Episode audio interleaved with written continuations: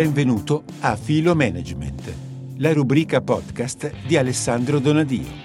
Un punto di vista dinamico e multidisciplinare sulle organizzazioni contemporanee, sulla intersezione fra tecnologie e persona e sul management.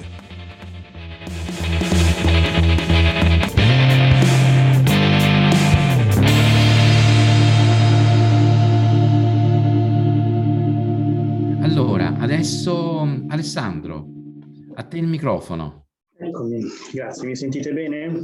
Ma non per non per suonarci per voi. Non per suonarci qualcosa. No, no, no, no. Per su- suonarvele oppure vuoi suonarmele a me? Non mi sarò reso okay. comprensibile. Vai, io non ci ho messo l'orologio davanti, che mi hai fatto una paura questa cosa del tempo, io non sono molto disciplinato. Comunque, ci provo. Eh, allora faccio una eh, brevissima, brevissima premessa. Io sono alla, più o meno alla quindicesima presentazione del libro, quindici o sedici. Non sono mai uguali e mi sono reso conto che faccio una fatica bestiale a riassumere il cuore di questo libro qua, perché mi rendo conto che anche l'ho scritto non, non, non avendo esattamente una visione di scopo, ma provando ad entrare dentro il processo, dentro la domanda che cos'è l'apprendimento, e poi mi sono fatto un po', in qualche modo un po' trascinare, effettivamente. Sono stato dentro, dentro il sistema complesso di quello che stavo generando. E per cui farò di fatto una, una descrizione dei, dei nodi chiave, insomma dei, dei nodi narrativi del libro, per, per essere, in qualche modo per presentarvelo. Questo è, è anche un po' i, i ragionamenti che ci ho fatto. È un libro, ehm, diciamo, piuttosto seminale, nel senso che se qualcuno pensasse appunto di trovare una metodologia forte, eh, un po' anche, diciamo, molto, molto complementare rispetto all'approccio del, del testo di Erika, che è molto metodologico, ma è anche molto, diciamo così, no? eh, supportato da una serie di sperimentazioni sul campo. Eh, questo ha, c'ha, c'ha forse un po' qualche velleità saggistica, però questo mi, mi pare pure troppo. È un, è un, però è un libro che mh, cioè, tenta una, un, una specie di visione caleidoscopica sulla, sull'apprendimento. Quindi ci sono eh, approcci neuroscientifici, c'è la filosofia, c'è la paleoantropologia, ci sono mh, diciamo, una serie, una serie di elementi. Dico, ho pensato, faccio io un po' la fatica di guardare questo fenomeno con, con uno sguardo un po' più ampio, e il lettore si trova fondamentalmente una risorsa, diciamo, nel caso ci fosse riuscito, abbastanza integrata. E poi lo scopo primario, fondamentalmente, lo spunto è, per me, di questo libro per me vuole essere generare una motivazione, cioè generare proprio uno scambio di vista, uno scambio di sguardo da parte dei... Eh, dei leader, dei manager delle aziende, quindi di occuparsi, che, che oggi naturalmente si occupa in larghissima parte, come peraltro diceva Erika, di processi, di scopo, di performance, di comando e controllo, di, di governo, e provare a spostare completamente lo sguardo invece rispetto alla capacità dell'azienda di apprendere. Cioè, se tu riesci a fare, questa è la proposta, a fare questo scambio, hai meno un problema di controllo intrinseco, hai meno un problema di, di governo della macchina, perché le persone sono capaci sostanzialmente costantemente di riformare la loro azione in scia con le risorse che hanno a disposizione e con le perturbazioni che quel sistema in quel momento sta generando. Da dove è nato questo? Entro già um, nel primo elemento, che è il punto d'innesco. È nata da una serie di, e anche lo stimolo a scriverlo, da una serie di conversazioni che, che sono avvenute anche, il libro lo stavo già preparando da prima, però l'accelerazione l'ha avuta, gli scambi che ho cominciato a fare con le aziende con cui lavoravo durante il lockdown. E diciamo, quando incontravo queste persone mi rendevo conto che l'idea stessa di organizzazione, anche per loro, dalla quale noi tutti deriviamo, e in qualche modo... Eh, la ricerca di quei parametri tipici che ci fanno dire cos'è un'organizzazione, dallo spazio fisico, dai momenti rituali, dei, dei, dei meeting, dalla formazione, dal, dal, dall'attività di, di relazione col cliente, era saltato praticamente tutto. Eppure le organizzazioni continuavano a permanere in qualche modo, non si poteva, non si può dire di no, nel senso che i team si sono, con buon senso ed una purpose forte, che in quel momento era una purpose di, come, di resistenza sul campo, si sono in qualche modo ri- riadattati. Quindi non, ho fatto, non penso di aver fatto la scoperta, diciamo così, del secolo, però effettivamente ho pensato in effetti che poteva essere indagato questo elemento di antifragilità primordiale, cioè se noi riconcepiamo l'organizzazione come un sistema che continua ad apprendere, un sistema evolutivo, adattivo ed apprendente, noi probabilmente siamo più in grado di, eh, come dire, surfare, diciamo, crisi come queste, piuttosto che riadattarci costantemente, ma anche, perché questa è una funzione fondamentale del, dell'individuo, dell'organizzazione, anche di progettare mondi, eh, o visioni o mondi eh, più, forse anche più in linea con, eh, con lo spirito anche del, del nostro tempo.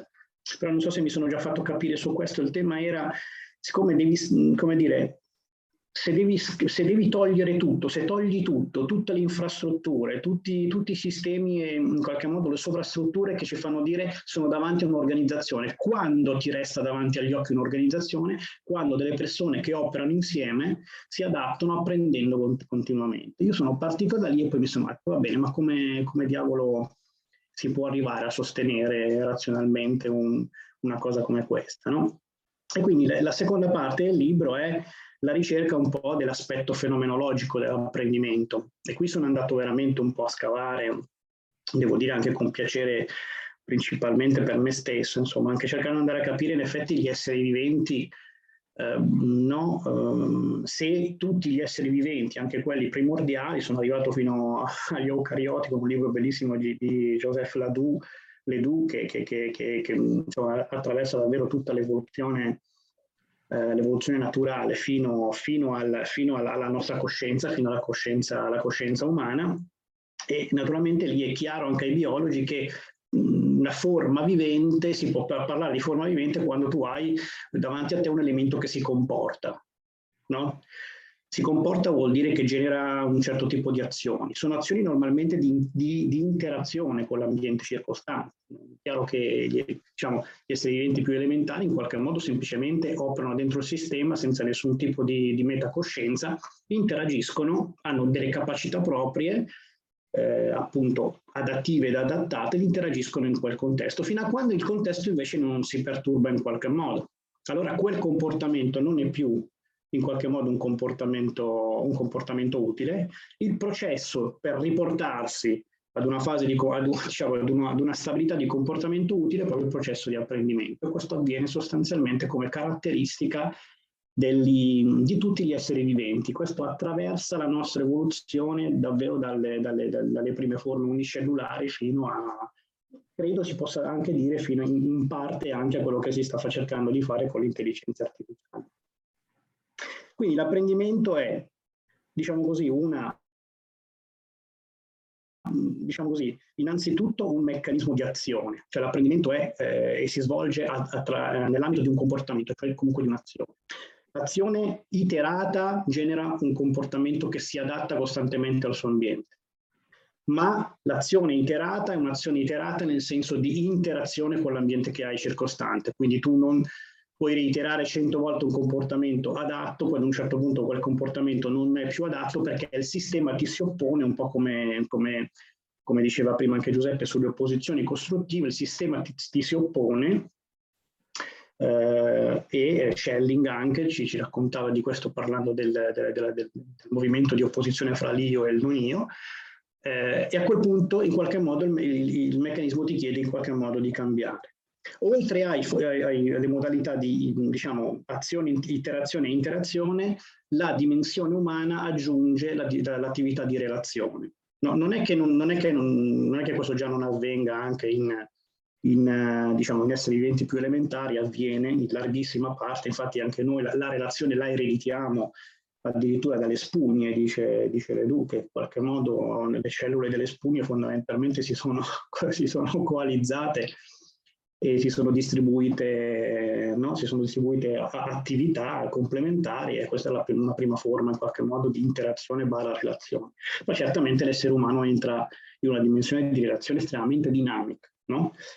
Ma quello che è interessante, che a un certo punto poi mi fa fare, mi consente poi il lancio sul, sulla dimensione dell'organizzazione, è che l'altro livello di apprendimento nell'essere umano è l'apprendimento trascendente, come dire, trascendentale, una, un apprendimento che, che genera una trascendenza.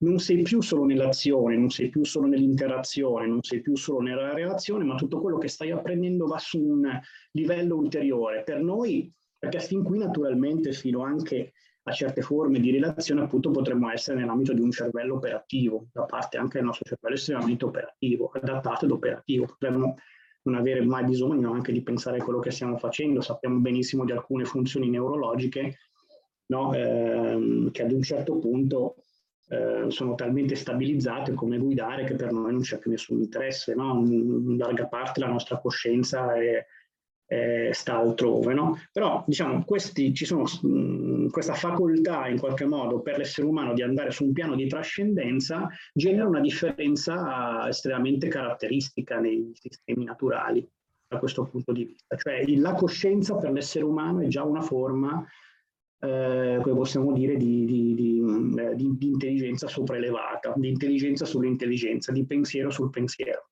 quindi di pensiero estremamente sistemico, per quanto eh, come nelle, diciamo, tipica proprietà dei sistemi, diciamo, complessi di non saper leggere se stessi pienamente. Anche questo, anche di questo ci, ci in qualche modo ci sollecitava, ci sollecitava Giuseppe. Eh, la trascendenza sul piano poi invece dei sistemi organizzativi è quello che, con un termine che a me non piace molto perché poi bisognerebbe definirlo meglio, è quello dell'intelligenza collettiva, no?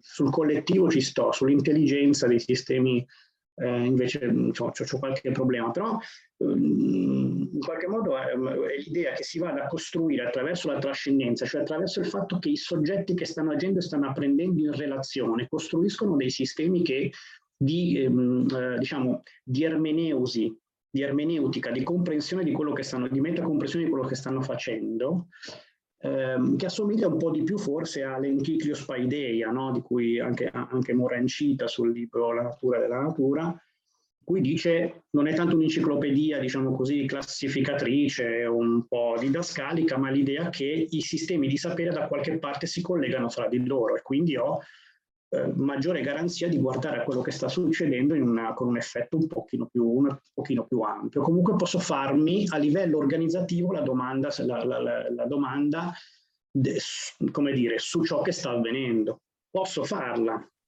ma non è necessariamente detto che questo avvenga.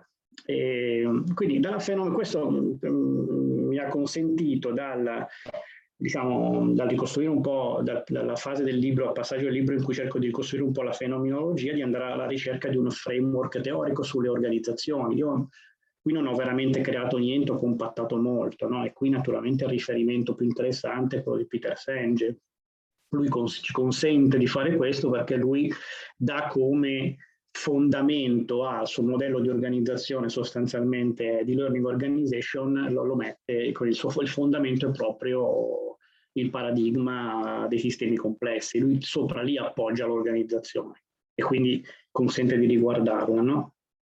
Senge produce naturalmente con, con la quinta disciplina un, un mattonazzo che secondo me avrebbe fatto fatica pure Hegel, in qualche modo a rimetterlo un po' insieme, che gli sta pure bene, Hegel, visto che c'ha la fenomenologia dello spirito ancora ci, ci scraniamo, e, quindi è difficile da riassumere Senge, perché anche, anche il libro di Senge non è esattamente una teoria super eh, diciamo autoesplicativa, no? Eh, però poi un po' la, un, un po' la descrivo, eh, però poi nel libro cerco di trarre tre punti fondamentali, perché qui poi insomma, in qualche modo cam- cerco di cambiare un po' passo e di cercare di dare a, ai manager. Io poi non so quanti manager qui ci sono fra di noi, nessuno si offenda, ma i manager non leggono, non studiano, non si, eh, non si aggiornano, non, non, non metapensano. Dico, c- c- cerco di, da- di aiutarli a fare questo, quindi cerco di evincere tre elementi eh, di sintesi un po' eh, del, del, della, della proposizione di Senge. La prima naturalmente riguarda la visione sistemica. Quindi tu segmenta l'organizzazione quanto ti pare, ma non funziona segmentata. Se è vero, come nel dipinto che ci faceva vedere prima Giuseppe, che poi non, non, non riusciamo ad, ad, ad ottenere una comprensione, ehm, diciamo così, ehm, finita del sistema complesso, è altrettanto vero che tu lo devi presupporre. Quindi è inutile che segmenti, segmenti, segmenti, pensando che più tagli e più eh, e più sei in grado, e più sei in grado in qualche modo di, di governare. La verità è che più segmenti meno governi, questa è la grande verità, però tu devi cercare di continuare a mantenere uno sguardo sistemico. E Senge fa tanti esempi, no? C'è una politica che spinge tantissimo sul marketing per aumentare il posizionamento di un prodotto, che però non si è data, diciamo, come dire, no? non, eh, non si è data pena di, di, in qualche modo di comprendere se poi invece le parti di innovation e di operation sarebbero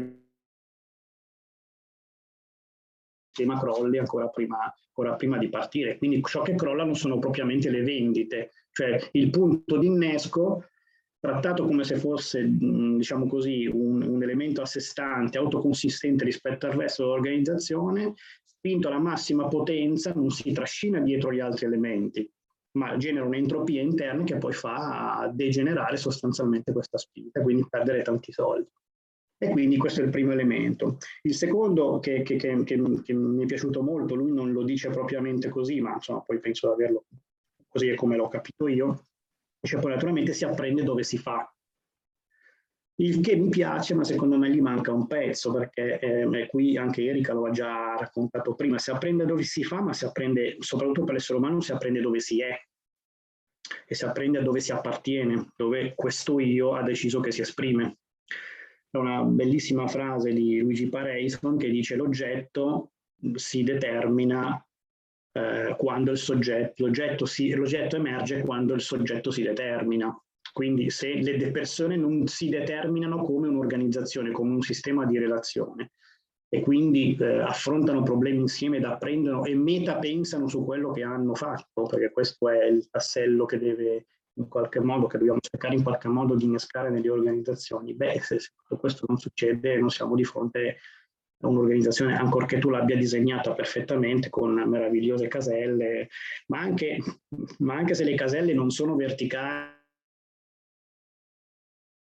tradizionali, sono lacrasi, ma sono tilde, poco cambia. Se le persone non comprendono che sono loro la determinazione dell'organizzazione, poco si, poco si riesce a fare. Quindi si apprende dove si fa, ma soprattutto si apprende dove si è. E il terzo elemento è la caratteristica dell'umano, cioè lui qui lo dice bene, con, con anche tantissimi riferimenti, con anche una certa, eh, anche neanche tanto velata ironia, cioè l'umano è fallacia e magia nello stesso tempo. È magia perché può immaginare mondi e prospettive che non esistono, e spesso anche realizzarle, perché nella misura in cui spesso le immagina poi in larga parte, se non realizza quello comunque me- innesca un meccanismo di cambiamento, di trasformazione per effetto di quel desiderio, di quella, di quella volontà di potenza, diciamo, che comunque genera dei fattori. Eh, però è anche tanto fallacia, proprio perché noi guardiamo, guardiamo un fenomeno e lo miscomprendiamo, se tutto va bene. Il che non è male se lo sappiamo, se sappiamo che noi non stiamo mai comprendendo un fenomeno nel senso più estremamente razionale, realistico del termine. Qui ci vorrebbe Vattimo ad aiutarci su questo, a decostruire un po' un'idea dell'oggetto che, che è lì e che si fa comprendere, basta che ci metti un po' di razionalità, no? Alessandro, scusami che ti okay. interrompo. Io ho finito. Abbiamo terminato il tempo, così diamo un po' di spazio alle domande poi dopo. Vai.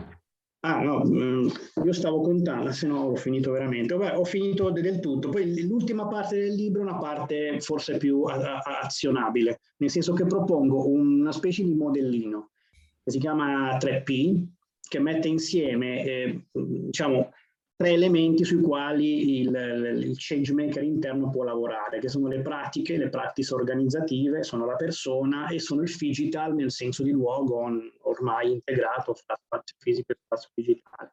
E in fondo poi ci sono un po' di contributi, ce n'è anche uno di, una, di, un, di un giovanissimo e brillantissimo autore che si chiama Cerni, molto bravo, che ci racconta un po' della, forma, della formazione come esperienza, eh, e poi tutta una serie di, di, altri, di, di altri contributori in azienda che in qualche modo anche qui stanno sperimentando in uno di questi tre ambiti, digital, practice, eh, eh, people o persone, stanno sperimentando qualche cosa, non con lo scopo di creare una learning organization, perché secondo me non può essere quello lo scopo. La learning organization c'è già, eh, il fatto che le persone sono lì, però c'è qualche contributo che spiega un po', mh, come, spiega, mh, dà evidenza di come qualcuno si sta muovendo in quel territorio lì.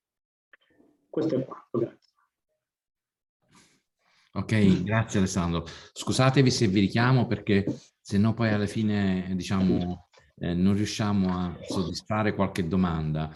Allora, mh, io adesso vi inviterei a farvi una domanda reciproca, ma con questi principi. Domanda breve, secca, provocatoria, che possa stimolare anche i nostri partecipanti poi a porvi altre domande. Direi che incomincia Erika con Alessandro e poi Alessandro a Erika.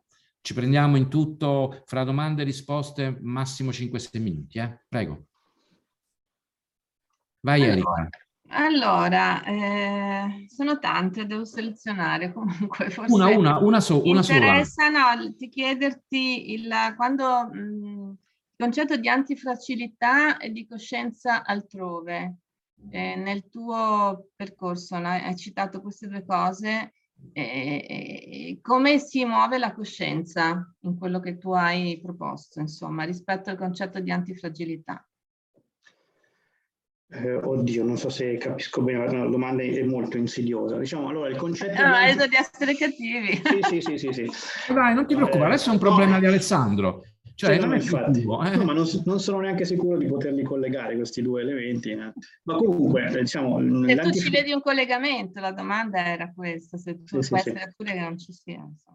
Eh, se, sì, no, ce lo vedo, ce lo vedo, ce lo vedo certamente, anche perché la, la fragilità, io l'antifragilità l'ho tematizzata come la come